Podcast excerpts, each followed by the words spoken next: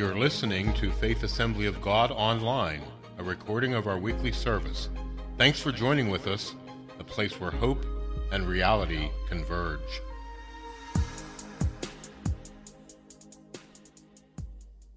The homecoming, returning to things that we have left behind. And uh, it's been, uh, been a, a, great Christmas uh, season and just a time in studying, taking a look at this story of Mary and Joseph who the Christmas story begins with them returning to Bethlehem. And of course, we're, we're familiar with the story, and of course, it all begins with them coming back to where Joseph was from. We talked over the last couple of weeks about that homecoming, about some things that we need to sometimes go back and pick up some things that we've either left behind or things that we've dropped along the way. And we started the first week talking about going back to the place where we belong because Joseph and Mary returned to Bethlehem because the Bible says that Joseph belonged to the house of David. And so returning there, going to that place of where they belonged. And when he got there, it was a place of restoration because his great great grandfather times 35 5, Jacob had gone there as well and it was that place that in that area, that region, is where he came in as a refugee, but left as a relative. And it's a place of restoration because that is where then the last son of Jacob was born, Benjamin, which means the son of my right hand. And how many know ultimately the greatest son of the right hand was centuries later born in Bethlehem, who is Jesus Christ, who is the son of the right hand, seated at the right hand of the Father. And so Bethlehem is a place of restoration where the son of the right hand is born. And when we come back to where we belong, we are made new and restored in Jesus Christ. Has anybody been made new and restored in Jesus Christ? The old is gone, the new has come, a place of restoration. But I should say as well, we're not only people who have been restored, but we're also people who are being restored. It's not a finished product, is it? Look at your neighbor and say, You're not done yet. This, this process is not finished in you yet. This is, it's a, it's a work that is begun and a work that is continued. We are, we are restored, but we're also being restored. And uh, we talked then the second week about uh, returning to the place of the promise. And, and there are times in our lives where we got to hold on to the promise of God. We would ask Mary and Joseph why they were going back to Bethlehem, and they would say it's the political situation of their day. It was the politics of their day. And it would be political matters of that day that was sending them to Bethlehem because the king had issued a census. But we understand it wasn't a political matter. It wasn't circumstances of the day. God was taking them back to Bethlehem because that's the place of the promise. And we need to live our lives not in view of life circumstances, but live our lives in view of God's promises. Not, not, not living according to what we see, but living according to what the Word of God says. How many know that'll make your life more peaceful and less, uh, less stressful in, uh, in uh, our, our lives, lives pursuit and the things that we, that we go after? That when we know to live life or learn to live life, not by how we see things, but by what the Word of God says, and we live according to God's Word. We talked then uh, last week about returning to our commitments. Joseph and Mary were returning to Bethlehem together because the Bible says that they were pledged to be married to one another. That pledge is a commitment. There was a commitment made. And in our lives, we need to sometimes go back to some commitments that we have made, either in, in, in relationships with one another or with God. But our commitments are all about relationships. The stronger your commitments, the stronger your relationships. God is not, God is, God's glory is not displayed in our great dreams, but his glory is displayed in our great commitment. It's not when we dream great things for God. It's not when we begin great things for God. It's when we trust God and see through those difficult moments, just like what God was doing in the life of, of the Israelites when they were coming from Egypt and into the promised land. They still reached difficult points and difficult places. And God sometimes is taking those things and working that in us because He's perfecting in us and developing us and making us ready. I was talking with a, a friend of mine this week, and, and he said, I came to Uniontown with great dreams and great, great vision vision to do great things for God. He said, but when I got to Uniontown, it looked a lot different than what the dream was like. He said, but I don't think God's done with the dream. He said, it looks a lot different. And in our time together, it kind of ended this way, saying, I think the reason why it looks different than our dreams sometimes is because God is bringing us back to the dream, but He's bringing us in such a way that when we get there, only He can get the credit for it.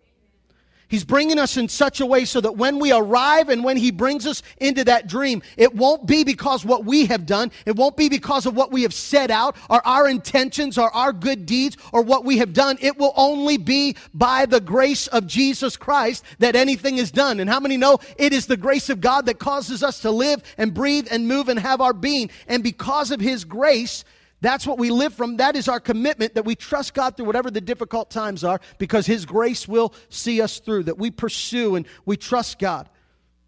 Today, we conclude this homecoming series with looking at returning to a hunger for God. Returning to a hunger for God. And since it's a year of candy or a season of candy, this is uh, the Christmas season. Redstone loves us, and we love Redstone. Uh, we have a good relationship. They can, uh, uh, they can make candy just for Christmas and special occasions, and we'll buy it up and keep them in business till next year. So, keeping with the candy spirit and everything, you've heard the Christmas story, but I want to I want to just uh, uh, help, kind of whet our appetite a little bit. If you're not hungry, I want to help you get hungry. And so I'm going to tell the story from a way that I heard it a, a, while ago from Pastor Ed, but some things have been added to it. And uh, if you remember Pastor Ed, our children's pastor, and this is the Christmas story, the candy version of the Christmas story. So if you want some candy, I'm going to give it away and you can have some candy. You look like you want some candy, don't you? No? Okay, good. He did nod yes. Because you wouldn't want to lie in church, because I like how Pastor Don said that. You can't lie in church. Where else should you lie? I don't know how. I mean, if you can't lie in church, you can't lie. Anyway, here we go. So here's the Christmas story. Are you ready for it? Christmas story is this Mary and Joseph, they were some sweet tarts. Oh, this is going to be slow. Come on. This is going to be rough. There were some sweet tarts and they were, they were in love. And so they were, they were planning to get married. And, and because of, of their plan to get married, they traveled together. I don't know if you like sweet tarts. You got to catch if you like sweet tarts. And they had to travel together because there was this big whatchamacallit who uh, issued a decree and said that you had these are my favorite candy bars. I couldn't find it in first service, but somebody went and found it for me. So, amen. All right. so, what? I I got more. I'll share. Oh, come on. I haven't had one for a long time. So this big whatchamacallit had called for a tax, and so they had to travel. And while they were traveling, Mary was getting chunky. You got it. Uh, and so they arrived in Bethlehem, and when they get there, uh, of course, as, as they were there, Mary gets into the place where they are. And on the other side of the hill in Bethlehem, when, when Mary and Joseph arrived there, there were some shepherds, and they were keeping watch over their flock. And while they were watching the flock, all of a sudden, a symphony of angels began to, to sing symphony of angels. This uh, we got to give this to uh, uh, it's, it's Hershey chocolates. That's you, oh, you can't ever have enough Hershey chocolates. So a symphony of angels began to sing and, and they sang glory to God in the highest. They announced that, the, that the, the Messiah was born. So the shepherds make their way into Bethlehem. On the far end of the hill, on the other side, there were these smarties. I don't like these. You can have them. Yeah. there were these, sm- hey, you want to watch? Yep, I'm serious. This could be a dangerous sermon. There were these smarties who were looking up in the Milky Way. Now, I know I've got a Milky Way fan somewhere back here. There's got to be somebody who loves Milky Ways. Do you love Milky Ways? Merry Christmas to you. That is just for you. Yeah, Milky Ways. So these, these three, these smarties were up looking at the Milky Ways, and while they were up there, they saw a great light. And so the three musketeers decided Three Musketeers. I might as well just take this with me. So the Three Musketeers decided to get on their camels and head and make their way to Bethlehem. And so they followed the starburst all the way to Bethlehem. They followed the starburst. I like that. That's this is this is class participation. Way to model it, teacher. Good. All right. She's a teacher. So they followed the starburst all the way, and in hand, they took with them gifts that were worth more than a hundred grand. gifts that were worth more than a hundred grand. Yeah, that's that, I, I do like those too. You could save me two of them. That'd be fine. And when they got to Bethlehem, there they arrived in Bethlehem, and when they got there, they saw the little baby Ruth and uh, baby Ruth. No, okay, you weren't fast enough. You weren't fast enough. So they saw the baby Ruth, and, and there surrounding the baby Ruth, the little baby there, eh, the baby was there surrounded with a whole bunch of cowtails. whole bunch of cowtails. You like cowtails? Are you allowed to have them? Are you are you sure? I'm not going to get in trouble if I give these to you, are you? Oh, you have to give a tithe to mom and dad. Yes. 10%. All right. and so the, the, the, the stable was filled with cowtails, and everybody then was full of almond joy. Absolutely disgusting. I don't even know why they made this. Okay, wait a minute. I, I can't get an amen, but I can get a ooh. I mean, what is that? No, I'm kidding. I'm kidding. All right, I got to give these uh, almond joys. Really? You actually like these? these? They're the best. I'm glad we believe in Jesus because I don't like almond joys, but we can, we can love Jesus together. You know, if uh, it's one of those things that have been been said that if you're hungry, eat a Snickers because Snickers satisfy. Have you ever heard that before? You see, this morning our hunger talking about anybody like Snickers? I got to get rid of these because they can't stay at my house too long. There's a Snickers. Anybody like? Just kidding. I'm just kidding. There you go. Snickers really satisfies. Let me ask us this morning the question how's our appetite? How's our appetite today? What is it that we're craving?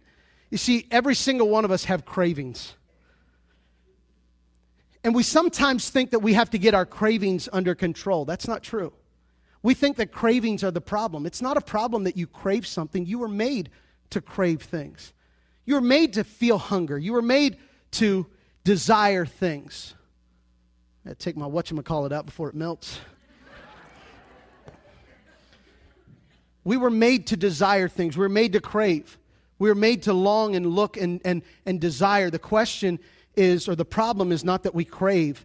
The issue is sometimes we crave things that are not helpful or beneficial. The physical is the same as the spiritual. We're not going to talk about the physical. So, everybody, if you're like me, whoo, thank you, Lord. But it still plays a part.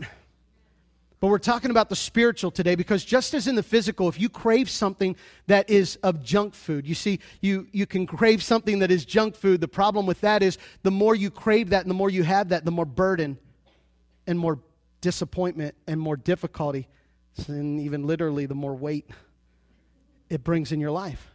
But when you begin to crave things that are healthy, when you begin to crave things that are beneficial, it does the opposite, spiritually speaking, in our lives when we crave the things. John Bevere, uh, uh, a favorite author of mine, I, I love his writings and uh, um, very grounded in the Word of God. He tells a story that when he was in college, he craved nothing but uh, um, um, just the, uh, the hostess cakes and the ding dongs and all those stuff, the Twinkies. And he said he craved nothing but that. He said, but then he reached a place where he began to just eat salad with different fruits and all kind of greens. He said he's now at a stage in his life where now he craves that even more. His appetite has now become so so developed and made different that he cra- craves something healthy. You see, the problem sometimes is we try to curb our cravings by cutting them out, and that's not the answer. It's not cutting out the cravings, it's redirecting it. And spiritually, it's the same way. It's not a problem that you want fulfillment in life. It's not a problem that you want peace. It's not a problem that you want happiness, that you want joy. It's not a problem that you desire those things. The problem is not the craving, the problem is where we go for or where we go to find it. The problem is where we're headed and the things that we look towards.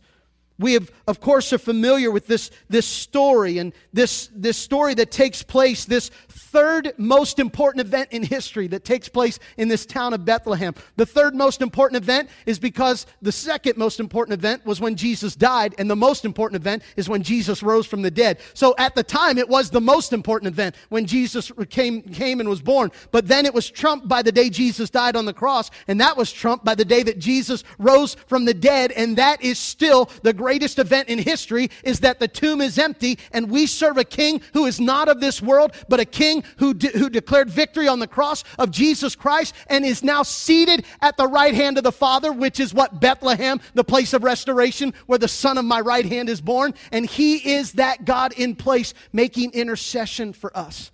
We serve this God who is alive, this God who is working in our midst. And this third greatest event that happened in history took place in Bethlehem, which is called the house of bread.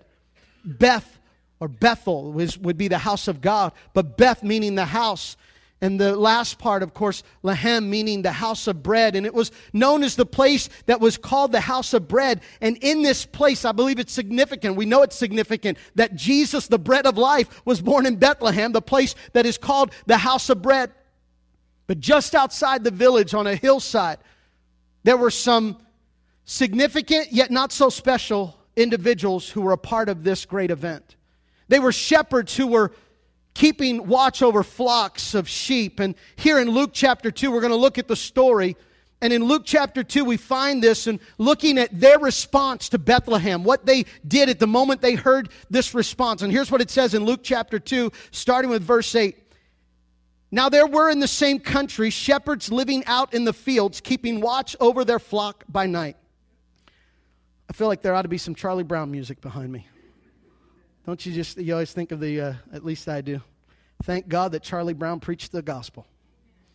And behold, an angel of the Lord stood before them, and the glory of the Lord shone around them, and they were greatly afraid. Then the angel said to them, Do not be afraid, for behold, I bring you good tidings of great joy, which will be to all people. For there is born to you this day in the city of David a Savior who is Christ the Lord. And this will be the sign to you. You will find a babe wrapped in swaddling clothes, lying in a manger. And suddenly there was with the angel a multitude of heavenly hosts praising God and saying, Glory to God in the highest, and on earth peace, goodwill toward men. So it was when the angels had gone away from them into heaven that the shepherds said to one another, Let us go to Bethlehem and see this thing that has come to pass, which the Lord has made known to us today. And they came with haste and found Mary and Joseph and the babe lying in a manger. Now, when they had seen him, they made widely known the saying which was told them concerning this child. And all those who heard it marveled at those things which were told them by the shepherds. But Mary kept these things hidden in her heart, and she pondered on them. Then the shepherds returned, glorifying and praising God for all these things, for all the things that they had heard and seen as it was told to them. Father, thank you for your word. Thank you, God, for the hunger that you put in us and i pray god that you would help our hunger to be restored our hunger to be to be at a place god where we can be satisfied. So lord we ask your blessing on this time. Lord not just words spoken but god even more our ears to hear your to hear your spirit and respond to you today. In jesus name and everyone hungry said amen, amen. here are the shepherds on the hillside and they of course, are keeping watch over the flock, as we have read. It's interesting here that these shepherds are the people of that day and of that culture that would have been outcasts. In fact, they are individuals who they were the, the dirtiest, they were not the wealthiest, they didn't have anything to bring. All they did was take care of sheep, and sometimes not even their own sheep, someone else's sheep. And so they would take care of these sheep. And here's the interesting thing as well that even their own work, by the work that they had done, they were re- religiously unclean. They were not even able to go into the temple because of the work that they had done. They were unclean. They were, they were, they were outcasts of their day. But here it is on the hillside. Jesus, or I'm sorry, the, uh, God sends angels, the messengers, to announce the arrival of Jesus' birth. And he, to make the announcement, he comes to these individuals who are on a hillside who are unclean, spiritually and, and literally, just in a place of, of filth and a place that, that not many will want to be in. But God brings an announcement and brings a news to them. I believe God sends sends a word to these individuals because it is likely that these shepherds were taking care of sheep that from their flock very well could be that in the next couple months one of these lambs would be presented at the temple and made for a Passover sacrifice. It's very likely that from these flocks, they would have been preparing or had been watching over the lambs that would have been the next sin offering that would have been, that would have been sent to the temple just six miles away. It's a good chance that they would have been presenting a temple or presenting a lamb that would have been for their tribe and for their, for their people of Benjamin in that area to send a sacrifice. And God comes to these shepherds and is saying to these shepherds, those lambs that you care for and that you have to give year after year after year is now about to be done because there is now a sacrifice that will be satisfied, will be complete because the Lamb of God is born and the Lamb of God who's born in the house of bread will be a sacrifice that will not have to be repeated over and over again because Hebrews says once and for all a sacrifice has been made once and for all. And so what that word means, satisfied, is that because of Jesus Christ, the angels were making an announcement to these shepherds and saying, in essence, glory to God in the highest, the come, but these lambs that you have to give to slaughter and give for the sacrifice is now going to be done with soon because there is an ultimate sacrifice that has been born, and what you had to do over and over again will no longer have to be due because the one has come who will satisfy it all once and forever. So, this place of Bethlehem becomes a place of satisfaction, really. It becomes a place where it is now satisfied, where the law of sin, where they would have to have to take their lambs and they would have to present an offering to God and they would do it on a regular basis. It is now at a place in this place of Bethlehem where that, that offering is satisfied because Jesus is born. The arrival of Jesus Christ has come. And now it's no longer a place of where they need to go and have it done over and over again, but it is once and for all. You see, when we hunger after God, it doesn't mean that we'll never hunger again. I know Jesus, of course, Jesus says that, that you'll never hunger again. And what he's, what he's saying there and making the parallel is this that yes, Snickers can satisfy you. And I've even believed that. Some of you are like, I can tell you really do believe that. Well, I thank you. I do believe Snickers satisfies. I was literally at Kmart one day a while ago, and I'm, I, was, I hadn't eaten all day, and I'm at the checkout, and I see Snickers, and all of a sudden I hear the commercial playing in the back of my head. Hey, hungry? Eat a Snickers. It satisfies. Sure, why not? But here's the reality.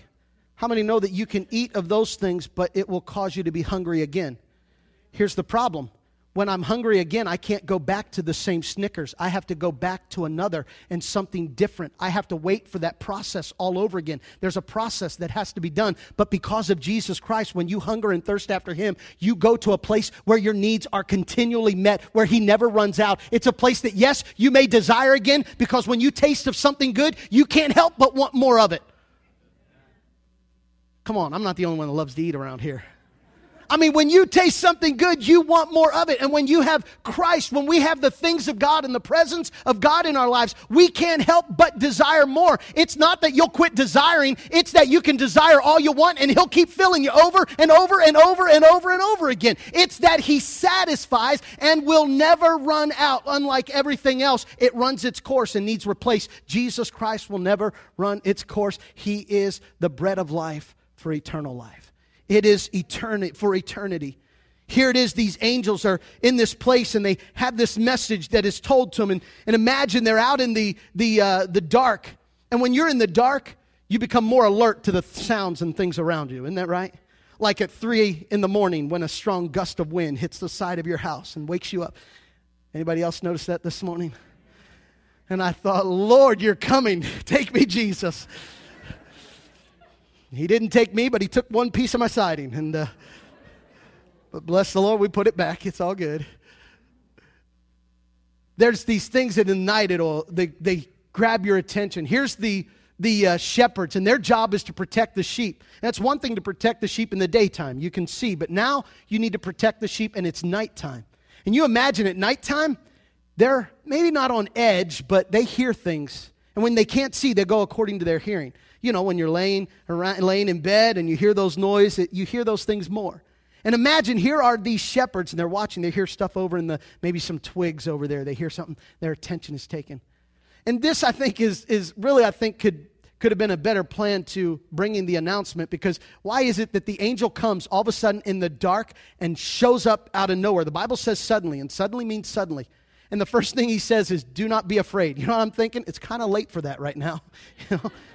You could have sent a letter, a text message, or something ahead of time, you know, just showing up and saying, hey, don't be afraid. It's like, too late now. You know, we've just passed over that thing. But here they show up in the middle of the night and they show up on the scene and they're giving this announcement. And as these angels are giving the announcement, they're saying to the shepherds that the promise had come. Here in Bethlehem, the, the fulfillment has been made.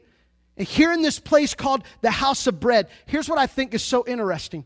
These shepherds, their job was to take care of the sheep, some of them the lambs, some of them the lambs that would be presented for offering. I believe this this morning God will reveal himself to us who are faithful in giving what we have to his worship. God will reveal, I believe that is that, that God will, just like these shepherds, that God will reveal himself to us, to us who give what we have. Uh, of course, the, the, the angels tell him not to be afraid, and uh, because he brings them the good news and that the Messiah, Jesus the Messiah, notice he says the Savior, the Messiah, the promise has come. And these shepherds are in this place. How many want God to reveal more of himself to you? God, reveal more of you to me. That, that is, and if that's our prayer, and I believe one of the things that these shepherds were at a place of ready to hear is because God reveals himself to us who give what we have and prepare what we have for worship to God. That when we honor God with worship, when we give what we have, hunger represents a craving or desire. And this morning, identifying, asking ourselves, what is it that we crave? What is it that we desire? What is it that we hunger for? Here in these, uh, these shepherds, some things I think we can catch. The, the Bible tells us in Matthew chapter 5, verse 6, he says, Blessed are those who hunger and thirst after righteousness he makes this promise, for they shall be filled. If we hunger and thirst after the things of God, our issue sometimes is not that we're hungering, not having a hunger. It's sometimes our appetites have already been filled. These shepherds give us a little bit of uh, some understanding as they responded in going to Bethlehem. And let's look at some things that they did just outside of Bethlehem. And by the way, Bethlehem was called the house of bread because it was a place of abundant crops. That's where the corn and different crops grew. So uh, they were so abundant because of the area where it was and the, the fertilization. And so it was called the house of bread because crops were abundant there. How many know it's not ironic that Jesus, the one who gives abundant life, was born in the place called Bethlehem where the crops were abundant and where the bread of bread of life was born because Jesus says in John 10 10, I've come that you might have life and have life more abundantly, life to the full, life of abundance. And God desires to put that in our lives, and that can only come through Jesus Christ alone. Here's the shepherds. Here's some things real quick this morning that the shepherds kind of give us some insight on. Here's what they said, number one, in verse 12 the angel says to him, This will be a sign to you. You will find a baby wrapped in clothes and lying in a manger. This will be a sign to you. See, here immediately the shepherds begin their journey and they look for the signs not that point to their needs being met, but point to recognizing where Jesus or who Jesus Christ is. Let me ask you, what signs are you looking for in life? What is it that you're looking in your life? Those directional signs, those signs that say life is complete, life is full, life is abundant, life is good. And sometimes we can judge them based off of our bank account, based off of our health, based off of our relationships. And how many know that sometimes those things deplete or those things are empty and that we can sometimes look to those signs to identify satisfaction, but they leave leave us empty. But here, the, the, these shepherds are going and they're looking for the signs that identify Jesus Christ. I want to tell you today that if you live your life looking for the signs of Jesus in your life, you will find more satisfaction, more peace, more joy, more contentment. Because when you find Jesus in the midst of the trial, you can be like Daniel in a lion's den and still sleeping. You can be like Shadrach, Meshach, and Abednego in the fires around you and still at peace. Why? Because there's a fourth man in the fire fire who looks like the Son of God. When I identify and live my life to look for the signs of Jesus. See, but sometimes we live our life and we look for the signs of self satisfaction. We look for the signs of the best paying job. Again, back to what we said in the prayer time when you make the primary honoring Jesus, He'll take care of the secondary. But when you make the secondary the primary, you're on your own. When you make the primary or the secondary the primary, finding those things, you make that your, your, your focus, then you're on your own. But the moment you make your primary honoring Jesus and letting worship go before God, He'll take care of everything else. When we seek first that kingdom, what are the signs that you're looking for? What are the signs that, that grab our attention? And living the life, asking, maybe even asking yourself today, where is Jesus in this life moment today? Where's Jesus in your marriage? Where's Jesus in your workplace? Some of you like, you, you don't know where I work. It's hard to find Jesus there. Well, you're there. Where's Jesus in your home? Where's Jesus in your finances? Where's Jesus? Where the where's Jesus in your in, in your pursuit and in the, the things of success? Where's Jesus in your relationships? When we look for the signs of Jesus, and here's the shepherds, they went and they looked for the signs that identified where the Messiah was. Instead of us looking for the signs that we think will give us life that we want, look for the signs that identify Jesus Christ. Because when you find Jesus, you find everything else you need. Thank you, five of us. We, believe. no, I'm kidding. I know we're chewing on that. But sometimes the signs that we're looking for, can I tell you, some of us are too busy looking at people as our signs. We're looking at people as our signs. Can I tell you, I'm not your sign. Yes, I'm a pastor, but to be quite honest with you, I'm in the same category as you because we're all priests.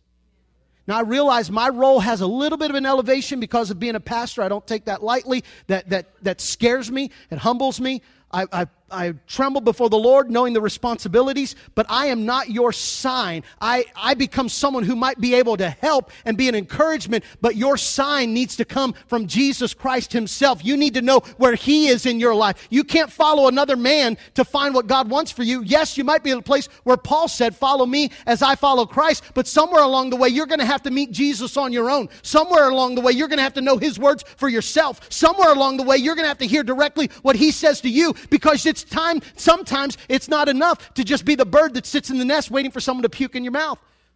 That's disgusting. Who would even think of saying that? That's should be ashamed of yourself. Anybody hungry?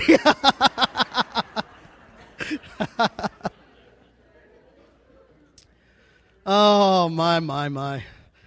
Stuff that comes out under the anointing. That's what see him. That's what C.M. Ward would say. Um, but there comes a moment where we have to, where's the sign that God is leading us to? We, we need support, we need one another, but there's moments in the night I can't call on anyone but Jesus. And I've got to see the sign shining in the midst of where I am that points to Him in the midst of my difficulty, in the midst of my situation, in the midst of where I am, looking for the signs that point to Jesus. Some of us need some blinders because we're looking at all these other signs. But we need to set our eyes, fix our eyes on Jesus. Here, let me give you the other thing the shepherds did. The Bible says in verse 15, they said, Let's go to Bethlehem and see this thing that has happened, which the Lord has told us about. Let's go to Bethlehem and see this thing that the Lord has told us about. Now, we're not told in the scriptures here, so I don't know if this is exactly what they did, but we're left to imagine now if they have the sheep that they're watching and they say, Come on, let's go, what do you think happened to the sheep? I'm guessing, and I would say, they left the sheep because they left something of insignificance to pursue something of greater significance. Sometimes our hunger and our pursuit for God means we need to leave or walk by things that only ruin our appetite so that we might get to the place where our appetite can be satisfied. Sometimes we got to leave the sheep behind and go after the house of bread, going to the place where satisfaction is. Sometimes we've got to leave some things behind. In just a couple days, well, actually, next week, uh, at the end of the second service next week, uh, we're going to go visit family. And one of the things we do when we visit family is my mom will likely be cooking a meal. And when my mom is cooking a meal, and Jody already knows this, she's okay with it. We, we have a great marriage, but Jody even agrees my mom is one of the best cooks we know. And so uh, Jody's got her specialty. She does some stuff. But man, when we go to mom's house, there's a spread, and mom is making something. And usually, as we're going, Jaron, Jaron will be, uh, uh, the kids will either be saying, I wonder if mama's making rock and rolls, because Jaron didn't know how to say uh, cinnamon rolls. And so he said rock and rolls when he was a baby. And so they're still called rock and rolls. We still call them mama's rock and rolls. And everybody make a list and say what we might be getting when we get to mom's house. And when, I, when I'm going to my mom's house, we go about three and a half hours away. And as we're traveling, we go through Cumberland. Do you know what's in Cumberland? A Chick fil A. You know. And then you go through Cumberland, you got to stop at the Chick fil A because I think Uniontown could use a Chick fil A. But, boy, we are hungry, aren't we? but I'm going to go to mom's house, and I know when we get there, we're going to be eating. But do you know I go through Cumberland and I drive right by Chick fil A? Why? Because I know Chick fil A is nothing compared to what I have waiting for me. And I even drive by all you can eat steak place on, on 81 heading north. I drive by all these restaurants on this route in this whole place that I'm going. I drive past all those restaurants and I think, man, that could taste good. Man, that'd be nice. No, that might be, but I've got something greater on the other side. I know that when I get to mom's house, my mom has this crazy thing. I say, Mom, it's only five of us and two of you, seven people. She says, Okay. So she cooks for seven people and acts like we've got all 30 some of us coming over for dinner. And so there's always leftovers. Uh, does your mom cook like that? Or your mom? Yeah, we, you know, we love, I love leftovers. I don't have any problem with leftovers. So when I go to mom's house, I'm like, Mom, all the leftovers, just put them in. We'll bring the Tupperware back. Just put it in. We'll, we'll bring it back. We'll even clean it. Just put it in. Because I know that when I get to mom's, I'll drive past all of this because I know when I get to mom's house, I'll find something far better. More, you know what? Not only will I find something, not not only, here's the difference. I drive right by the Chick fil A that's made for everybody to arrive at my mom's house that's made just for me and your hunger and your pursuit, you're feeding on things that is general and for everybody. And God says, But I have a table prepared for you in the presence of your enemies, a place just for you, and a place where I prepared for you. And sometimes to get there, you've got to drive by the Chick fil A's because sometimes you stop at the Chick fil A. Imagine this I show up at mom's house, I sit down at the dinner table, I say, Mom, everything looks good, looks wonderful. I look at it for a couple minutes, I stand up and I say, Thanks, Mom, we'll come back next year. My mom might be offended if I didn't eat any of that food. I know the other thing is when I show up, I'm going to come hungry because I know she's prepared something for me. In our lives, some of us have got to drive by some stuff that we've been parking at too long. You've been hanging out at Eaton Park. And God says, I've got something even better. I would rather eat at the table prepared for me rather than the table shared by everybody else. Think about that for a moment. You're eating on food that was made for everybody, but your father has food that was made just for you. And you got to drive by the generals to get to what God has just for you. When you hunger and thirst after righteousness, you shall be filled. Here this morning, I don't know, I'm going to ask the worship team to come today, and I don't know where you are, your hunger for God, that passion, that desire. Maybe you need to return to a hunger for God. There are times in my life where God will call me to a fast. And in fact, we, we have now here at Faith Assembly for the last couple years have called a 21 day fast at the beginning of the year. And this year it's scheduled for January the 5th through the 26th. And the idea is this to fast, to stay away, or to take certain things that we might crave to take them from us so that we might spiritually crave the things of God more. Can I explain it this way? Listen. In Deuteronomy 16, chapter 3, God said to the people of Israel, Every time at this year, I want you to prepare a Passover meal. And for seven days, I want you to eat bread without yeast. I want you to eat bread without yeast, with kind of like crackers of some sort. And I don't want any meat to be around.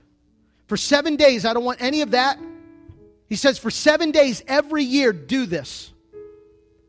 Now, you and I would look at that and say, hey, they ought to do it because God told them to. But can I tell you, the power was not in them fasting? The power was in the message. Because here's what God said I want you to do that for seven days because I want you to never forget what happened and where I took you from. I don't want you to ever forget that your ancestors in, in Israel or in Egypt had to leave before the yeast, the, the bread could rise. They had to leave and eat bread without yeast because they were in a hurry. And they had to leave in such a hurry that they had no time for the bread to, to continue its process. And because I want you to remember what I did in their life, because I want you to remember that I redeemed them, I want you to know that. And so I want it to become so real to you that every year at this time, I want you to stay away and not take those things in your body.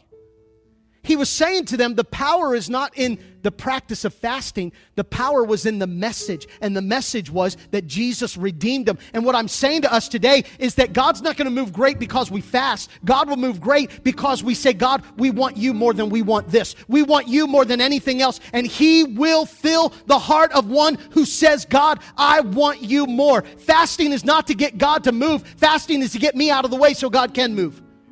Does that make sense?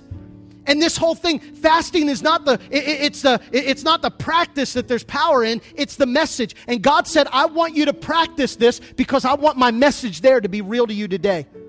And because I want that message to be real to you today, I want you to fast by eating only unleavened bread and not having any meat for 7 days. That practice of fasting for us it's not called a diet. But it's spiritually where I say to God, God, there's other stuff that's come into my life, and I need to sometimes spiritually regroup and refocus. I need to go through a season of detoxing. Sometimes it's a fast with television. There have been times, it hasn't been for a while now. So I don't know if the Holy Spirit will stir us to do it again.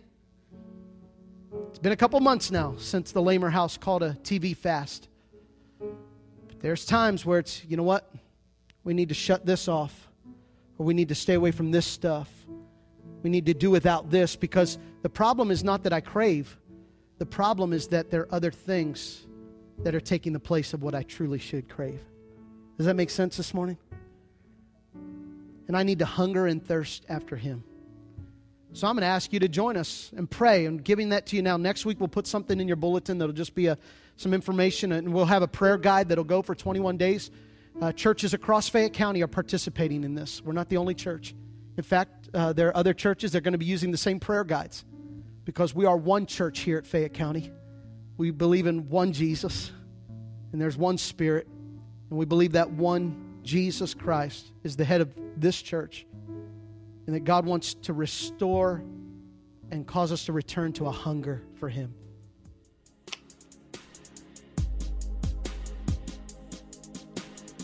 Thanks for listening. Tune in again next week.